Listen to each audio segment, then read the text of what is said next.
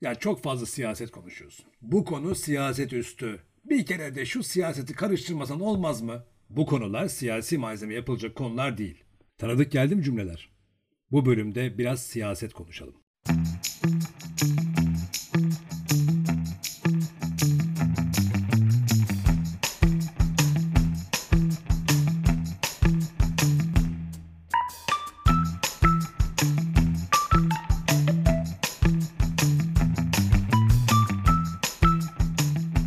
Belki siz de az önce söylediğim bu cümleleri birilerine sarf ettiniz ya da belki bu cümleler size de söylendi. Siyaset kelimesi Arapçadan, politikada antik Yunan'dan gelme ve eski Yunanca polis yani şehir devlet kökenlerini taşıyan politika, devlet yönetme sanatı, Arapça siyaset ise iki anlamlı. Birinci anlam yine devlet yönetme, ikincisi de at eğitimi, bakıcılığı yani seyisten geliyor. Ben de konuyu buradan alıp devlet işlerini düzenleme ve yürütme sanatıyla ilgili özel görüş ve anlayış cümlesine sürüyorum. Bu kelimeler üzerinden de siyasi ve politik kelimeleri türemiş. Bugün kökende birebir aynı anlama gelen bu iki kelime kullanılış yeri ve daha doğrusu duygusu itibariyle farklı anlamlar olmasa da algılara sahip. Ancak bununla beraber her iki kelimenin de başına gelen bir durum var. O da hayatın dışında bir yerde tutulmaları ve sanki tam nereye tekabül ettiği de kestirilemeyen bir zümreye atfedilmeleri.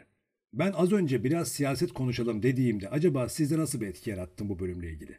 Mesela partiler, ideolojiler, politikacı olarak adlandırılan insanlar hakkında fikirler ya da muhalif çıkışlar. Sonda söyleyeceğim başta söyleyeyim. Siyaset denilince akla gelmesi gereken biricik şey kendimiziz. Bizzat ben, kendim.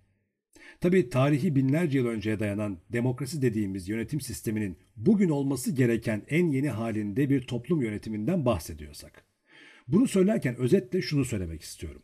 Padişahların, kralların, derebeylerin hüküm sürdüğü dönemlerde hükmettikleri toprak parçasında yaşayan insanlar hükmedicilerin mülkü olduğundan onların yaşamlarının nasıl olacağı yani siyaset de bizzat mülk sahipleri tarafından belirlenirdi.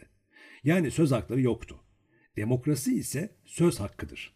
Siyaset de insanların kendi aralarında nasıl yaşayacakları, doğayla nasıl ilişki kuracaklarını belirleyen bir alan. Dolayısıyla siyaset benim günlük hayatımı tayin eder. Bu nedenle de ne yüce bir kavram ne de kendimden bir an bile dışlayamayacağım bir şey siyaset. Bir artı bir org sitesinde Jean-Paul Sartre'ın ölümünün 40. yıl nedeniyle haftalık haber ve siyaset dergisi Nouvel Observateur'un kendisiyle yaptığı bir söyleşi yayınlandı. Tarihin 1964 olduğunu hatırlatarak buradan bazı alıntılar paylaşmak istiyorum sizlerle. Bu söyleşide şöyle bir soru var öncelikle onu söyleyeyim. Dünya çapında dayanışma bilinci aynı zamanda bir acizlik hissi de uyandırabilir. Çin'de, Rusya'da, 3. dünyada olup bitenlere karşı nasıl etki edebiliriz ki? Sartre'ın cevabı şöyle. Tuzak bu işte. Ve basın bu tuzağa düşmemiz için her şeyi yapıyor. Hiçbir şekilde kontrolümüz altında olmayan dünya olaylarının ağırlığıyla bizi eziyorlar. Gençleri şöyle düşünmeye yöneltiyorlar. Tamam dünya iki bloğa bölünmüş durumda. Üçüncü dünyada uyanıyor. İyi de Khrushchev'in gitmesini ya da kalmasını, Johnson'ın mı yoksa Goldwater'ın mı seçileceğini biz belirleyemeyiz ki. Bütün bunların içinde bizim yerimiz neresi? Hiçbir yer. Uzaktan izlemekten başka bir şey gelmez elimizden. Ve insanları bilgi sahibi olmanın olup bitenler üzerinde herhangi bir tesiri olmadığını ikna ettiğiniz andan itibaren bilgi, imkansız eylemin basit bir muadili haline gelir. Böyle çok kişi tanıyorum. Hiçbir şey yapmıyorlar ama büyük bir açlıkla her şey hakkında bilgi toplayıp duruyorlar. İçlerinden şöyle geçiriyorlar herhalde. Ben en azından bir atom bombası yüzünden niçin geberip gideceğimi biliyorum. Ve söyle şöyle devam ediyor. Yine Sartre'ın sözlerinden aktarıyorum. Peki ama siyaset nedir? Bence şartlara göre bireyin alabileceği ya da vazgeçeceği bir tavır değildir siyaset. Siyaset kişinin bir boyutudur. Siyaset yapalım ya da yapmayalım politize bir şekilde doğuyoruz. İçine gözlerini açtığımız toplumsal bütün tarafından koşullanmayan bir bireysel ya da ailevi hayat olamaz. Tam da bölümün girişinde belirttiğim şey Sartre'ın söyleşide söylediği bu cümlede anlam kazanıyor. Orayı tekrar ediyorum şimdi size. Siyaset yapalım ya da yapmayalım, politize bir şekilde doğuyoruz. İçine gözlerini açtığımız toplumsal bütün tarafından koşullanmayan bir bireysel ya da ailevi hayat olamaz. Yani bireysel de olsa, ailevi de olsa hayatınız sizin bulunduğunuz toplumsal bütünden etkilenir ve bu da sizin politize bir şekilde doğduğunuzu gösterir diyor Sartre. Sartre'ın bahsettiği büyük bir açlıkla bilgi toplama eylemi ise bana bu dönemin sosyal medyasını anımsattı. Herkes bilgi peşinde ve haliyle birileri de bilgiyi yayma ya da satma derdinde. Ortalıkta güncel olan konularla ilgili sürekli bilgiler akıyor, birileri bu bilgileri alıyor ve yeniden üretiyor. Birileri o yeniden üretimleri yalanlıyor ve ardından yenilerini yayıyor. Bu döngü devam ederken Sartre'ın söylediği bilgi sahibi olmanın olup bitenler üzerinde herhangi bir tesiri olmadığı düşüncesi farklı bir yerden sağaltılıyor. O da sosyal medyanın ta kendisi. Bu bilgilere karşılık sosyal medya iletisi yazıyorlar ve bir şey yapmış olduklarını ikna alıyorlar. Hatta neden şu konuda falanca ünlü bir tweet bile atmadı diye linç ediliyor. Devlet yöneticileri ya da muhalefet partisi milletvekilleri sosyal medyadan yazarak kendilerini ifade ediyor. Yani Sartre'ın söylediği çok bilgi ama hiçbir işe yaramama durumu devam ediyor. Tweet atarak bir işe yaradığı tatminiyle. Enformasyon diye bir kavram var. Bu kelime bilgilendirilme, bilgilenme, bilgilendirme gibi anlamlara sahip. Aslında bilginin oluşumu herhangi bir yolla semboller, sözler, deney, kodlar, alınan enformasyonun sistemli hale getirilmesidir. Yani her iki kavram bilgi ve enformasyon arasında yakın bir ilişkisellik bulunuyor. Peki farkı nedir? Fark enformasyonun rastlantısallığı, ihtiyacımız olmadan gelmesi, bilginin ise sistematiğinin olması diyebiliriz. Tabi bu iki kavramın çoğu zaman birbirinin yerine kullanılmasının önüne geçilemiyor artık.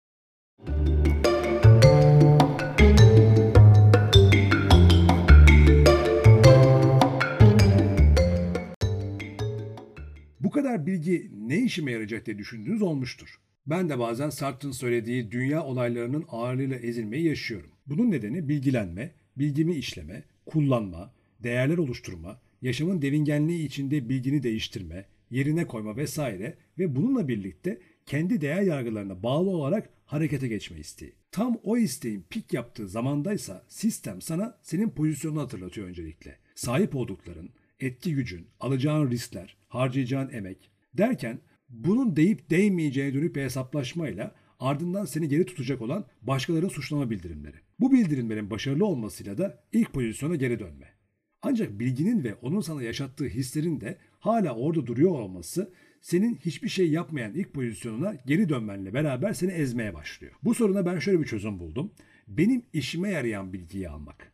Binlerce kilometre ötede yaşanan bir katliam videosu, dünyayı sallayan bir virüsün hangi laboratuvarda üretildiğini öğrenmem, dünyayı yöneten aileler gibi bilgiler yerine öncelikle benim etki alanımda kullanabileceğim, değiştirebilme şansımın olduğu bilgiler, kendi ihtiyaçlarımı, sıkıntılarımı keşfetmem.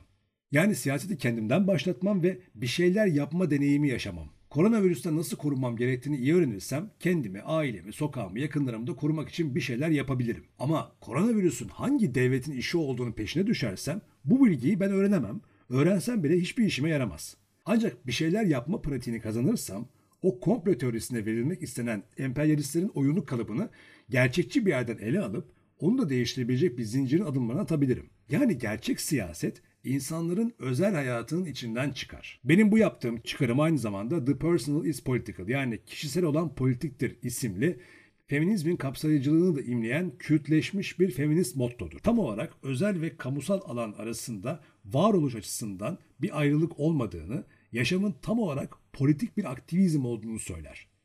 Komplo teorileri ise teorilerin yaşatılmadığı zamanlarda rağbet görür. Yani komplo teorileriyle fazla iştigal bir toplumun düşünsel yapısı açısından iyi bir izlenim vermez. Peki teori neden yaşatılmaz?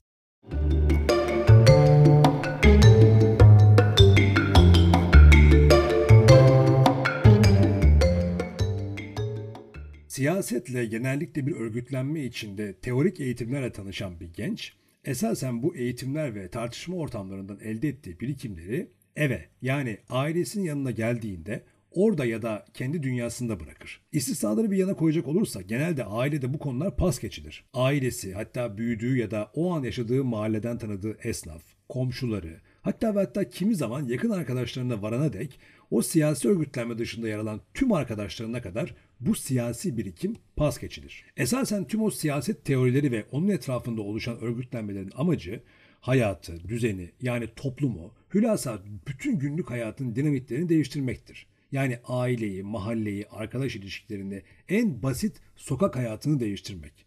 Oysa aile ilişkilerinin yarattığı duygusallık bağlamındaki otorite, arkadaşlık ilişkilerindeki zaman geçirmeye dayalı oluşan iletişim kültürü, mahalleliyle kurulan saygı bağlamındaki o mesafe, Teorinin bizzat teoriyi sahiplenen tarafından oralarda yani en temelde pratiğe geçirilme sürecini ortadan kaldırır. Değişim talebine yönelik sesleniş hep tanınmayan, bilinmeyen ama varlığı bilinen diğer ve geniş kitleye yapılır. Tek kişilik gösterim için evde tek başına prova yaparken ben de hep sahneden salonun geneline doğru seslenir kendimi o şekilde hazırlardım. Ve hayalimdeki görüntü bir karanlıktı ve karanlığın içinde tanımadığım ayrıca o an yani o ana kadar yüzlerini görmediğim bir sürü insan vardı. Böylesi olduğunda provada işler yolunda görünüyordu. Hatta gerçekten de klasik yükseltili çerçeve sahnenin olduğu bir salondaki bir oyunumda salonun da dolduğu bir günde performansımın düşmesi bile beni etkilememiş. Kendimi rahatça toparlayıp gösteriyi de güzelce tamamlamıştım. Bir gün bir oyuna sadece 4 kişi geldi. Hepsi yan yana ve en ön sıraya oturmuşlardı. Sahneye çıktığımda hepsiyle göz göze geldim. Onlardan başka kimse yoktu. En önde oldukları için karanlıkta değillerdi ve ben hepsini tanıyordum. İş arkadaşlarımdı. Yani ertesi gün yine onlarla beraber olacaktım hem de bütün gün. Her gün olduğu gibi. İşte en zorlandığım anlar o anlardı. Hayatın içinden tanıdığım insanlara hayatın dışından hayatın içine dair konuşacağım ve onlar da benimle hayatın dışından hayatın içine dair söylediklerimle ilgili hayatın içinde konuşacaklardı. Biraz karışık oldu demek istediğim. Yani büyü bozulmuştu. İki tarafta aydınlıktaydı ve birbirini tanıyordu. Oysa hayatın içinde olup da benim hayatımın içinde olmayanların benim hakkımda benim bilmediğim yerlerde konuşması daha kolaydı. Ve ben de onları tanımadığım için yani onlar da beni tanımadığım için onların dışında biri olarak sözlerim belki daha kolay kabul edilebilirdi. Bu yayını herkesin dinlemesini istiyorum ama beni tanıyanların bana bakışları başkadır. Tanımayan insanların başkadır şu anda beni dinleyenler arasında.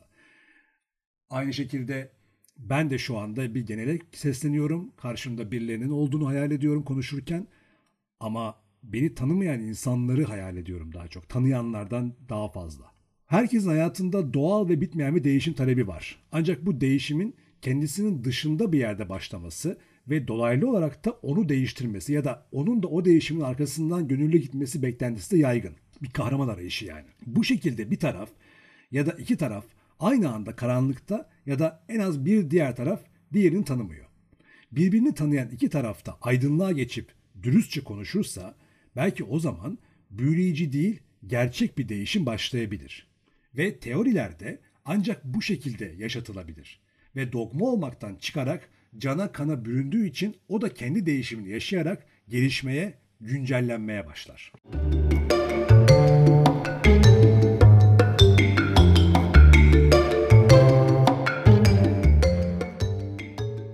Siyaset de aslında günlük hayatın tüm temel hücrelerine kadar bir değişimin mücadelesi.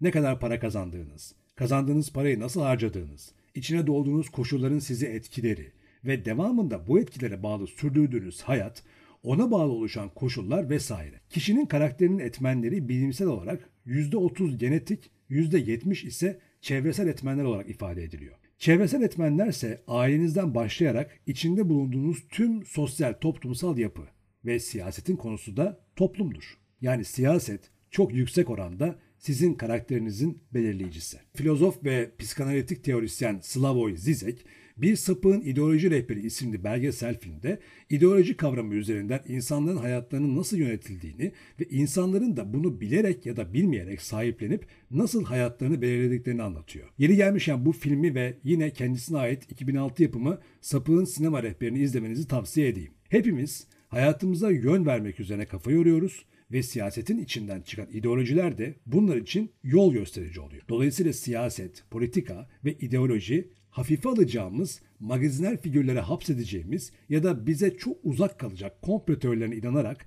kendimizi teslim edeceğimiz konular değil. Kendinize bakın. Şu ana, hayatınıza. Nasıl olduğuna. Ne şekilde işlediğine.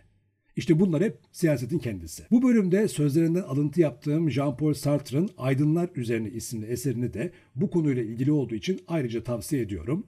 Elbette siyaset üzerine sohbetler bunlarla sınırlı değil. Bunun da işaretini verdiğini düşünüyorum. Ama bu bölümde konunun temeli üzerine konuşmak istedim. Yeni bölümlerde yeni sözler söylemeye çalışacağım. Ben Sezai Mert Adam. Sağlıklı kalın, mutlu kalın. Şimdilik hoşçakalın.